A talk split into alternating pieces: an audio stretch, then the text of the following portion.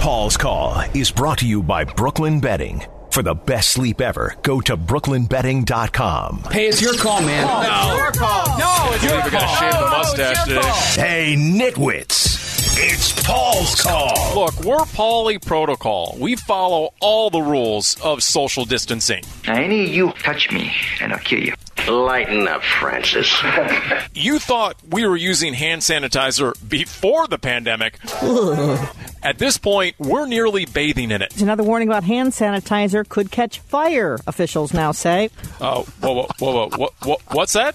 What you talking about, Willits? Uh, you heard that right, gentlemen. We now have something else to worry about in 2020. A new warning about all the hand sanitizer you're using to ward off the coronavirus. It could catch fire. What in the Sam name of Fire Marshal Bill are we talking about here? Let me show you something. After studying a real incident, the safety office is keeping it extremely real here. Putting out a warning after someone's hands did catch fire right after using an alcohol based hand sanitizer. I mean, that's utterly horrific. Hand sanitizer not disinfecting, but igniting. Oh, great balls of fire!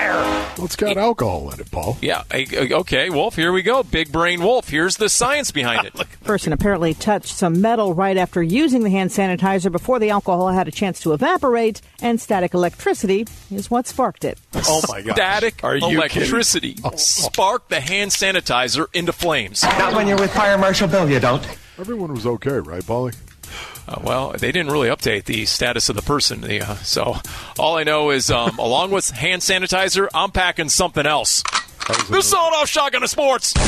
Sports takes and Shaquille O'Neal in Suns rookie Goran Dragic's direction. I have to admit, he was great. He did take care of me. He had a lot of jokes. He was so funny. But yeah, one of those anecdotes. Uh, I always had to carry his keyboard.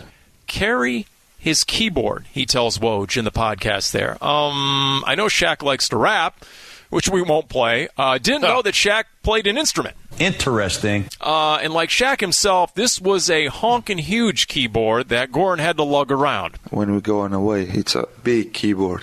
You know, from the bus to the plane, from the plane to the hotel. 41 road games. And Dragic is like, man, this keyboard is like a ball and chain. It's wearing me out. Well, thing is, it A few turns times out. uh, my room was next to his, and and I never heard him, you know, play on it. What? on the end of the season, I asked him, "Hey Shaq, did you ever play on the keyboard?" He said, "No." I said, "Why not?" He said, yeah, it, "It doesn't work. It's broke." it's broken.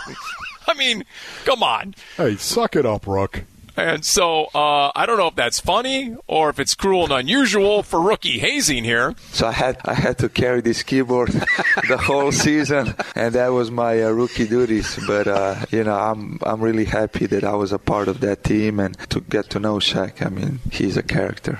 Yeah, that's that's one word for That's it. fantastic, Paul. Shaq is a character. Unfortunately, Shaq uh, left Phoenix, flim flamming Suns fans as well.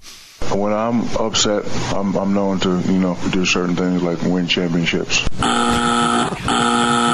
Well, we're we're still waiting, Shaq. Just to let you know. Speaking of hazing, uh, remember when Bernsey? Speaking of card scam, remember when Bernsey bagged on Doug for what he wore to camp? white ankle socks and slider shoes, and we ripped him for it. Hmm. Bernsey was up in the broadcast booth, looking down, doing the show, looking looking at Doug's pants and his footwear. Slider shoes, and we ripped him for it. We Right. made Paul's call this morning. Well, that is true. We do we do have a pa taste for the uh, for the personal and the sensational. Okay, guilty as charged. You know, we don't hesitate to fan the flames around here, but Bernsey's the one who went on the rant. Nobody wears pants to camp. Cardinals officials don't wear pants to camp. And the reason I rehash all of this is because yesterday I had my own out of bonds, out of body Bernsey moment where I looked down the socially distanced sideline. Doug Franz, a- and I know this is going to make Paul's call tomorrow. Yeah, uh, Doug's choice of footwear yesterday is making Paul's call today because Wolf, there it was, a full walking boot on Doug's left leg. He ruptured the other Achilles. Well, that's that's what I thought. But Doug, the floor is yours. What's going on with another in a series of walking boots? Oh, So uh, there was Make there was a it quick, Doug. misdeed there in Paul's call. It's on the right foot because after putting the tee shot into the water, I was trying to use the ball retriever to get it, and there's an embankment, and the Achilles still doesn't work, and the Achilles gave out. So then the right foot slammed down to try to save me from falling in, and the ankle went one way, and the foot went the other, and the knee touched the ground while the foot was still on the ground, and it was not a good feeling.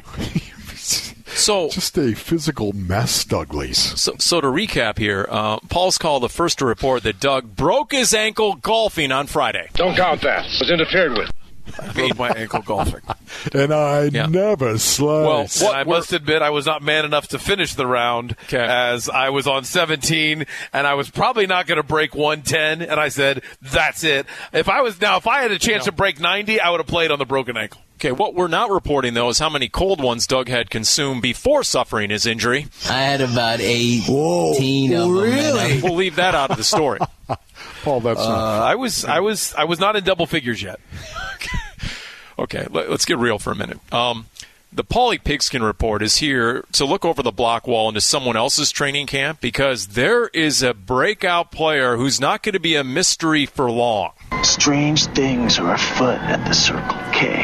And I quote an NFL head coach on his new super rookie quote, you know, he's an incredible athlete. I mean, when you get a visual on him, I don't think you realize until you actually see him up close how big he is, how strong he is, how powerful he is. I think he can play multiple positions. His quarterback says, he's a freak, man. I knew it when we played him at Colorado. He's a lot better route runner, a lot better at catching the ball than I even expected. And his receivers coach, who played 15 years in the NFL by the name of Keenan McCardell, says, and I quote, I see a lot of power, a strong runner after the catch. You know, he reminds me a little bit of Anquan Bolden after the catch. The way he gets in and out of the way he uh, his breaks and the way he breaks tackles, they're all talking about Lavisca Chenault, who was blowing up Jags camp from day one. Uh, There's your bill and I played Please with don't Keenan tell me McCardell. you're bringing this up, Paul, because you wanted to talk about Chenault all the time in April. I think we were on it. Wolf, Wolf was slow to the party. Big finish. And now, a look at performances that have Paulie pensive pondering. You're better than that. You're better than that, man. You're better than that. Shaq brought up rings. Well, it can always get worse. This guy is proposing to the love of his life in front of a gorgeous Florida sunset. Now it's time for the ring. Whoops. Are you stupid? If you've seen the video, they're on a boat on the ocean when the best man tosses the ring to the groom. No. No. Oh, You're better than that. No way. He's not a better decision maker than that dog. The wingman, who didn't exactly have the best throw, sends the ring overboard. Just a bit outside. A brave friend jumps ship to save the engagement ring. You'll like to think you can trust your best man. Blue, you're my boy! But as the video, uh, you see, as it got all those clicks and views, The crazy video went viral, but not everyone was buying it. Fishy, fishy. This had to be planned, posted one skeptic. Fishy, fishy. Well, we can now reveal it was all a prank. Are you stupid? A prank. We got flim flammed. We can't trust the internet. You're better than that. Turns out the ring box was empty. The groom and the guy who threw the ring box were the only two in on it. The guy that jumped overboard Yep, the poor guy who jumped into the water was clueless too. Oh no! Thanks for playing along, Doug. Well done. That's pretty So, funny. so even the bride herself didn't know the ring box was empty when, yes, it went overboard. And, uh, it got millions of views and all that. Uh, so once again, people will do anything for views on YouTube, and that is Paul's call. Thank you, Paul.